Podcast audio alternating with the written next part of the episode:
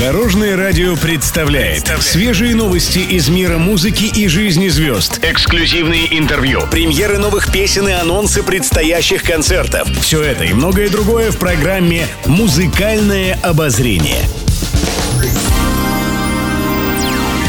Добрый день. В студии Алена Арсентьева, и это программа «Музыкальное обозрение» на Дорожном радио. Музыкальные новости.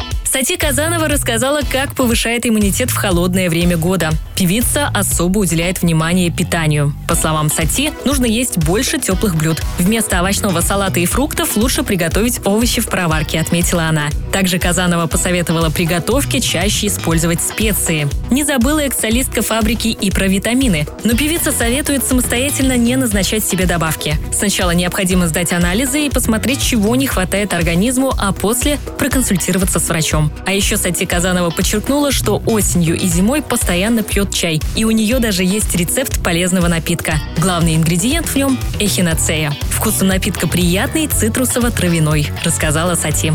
Гастроли и концерты. Юлия Ковальчук в беседе с журналистами раскрыла подробности своего райдера. Райдер – это список условий и требований, которые предъявляет артист к организаторам выступлений. Ковальчук уточнила, что в настоящий момент придерживается диетического питания, поэтому просит приносить ей соответствующие блюда. В их составе не должно быть лука и чеснока. У меня всегда в райдере есть один пункт, который называется проверочным. Это что-то очень странное, и всегда по нему можно понять, насколько внимательно организаторы читают райдер, поделилась Ковальчук. Но что именно входит в этот пункт, певица не уточнила.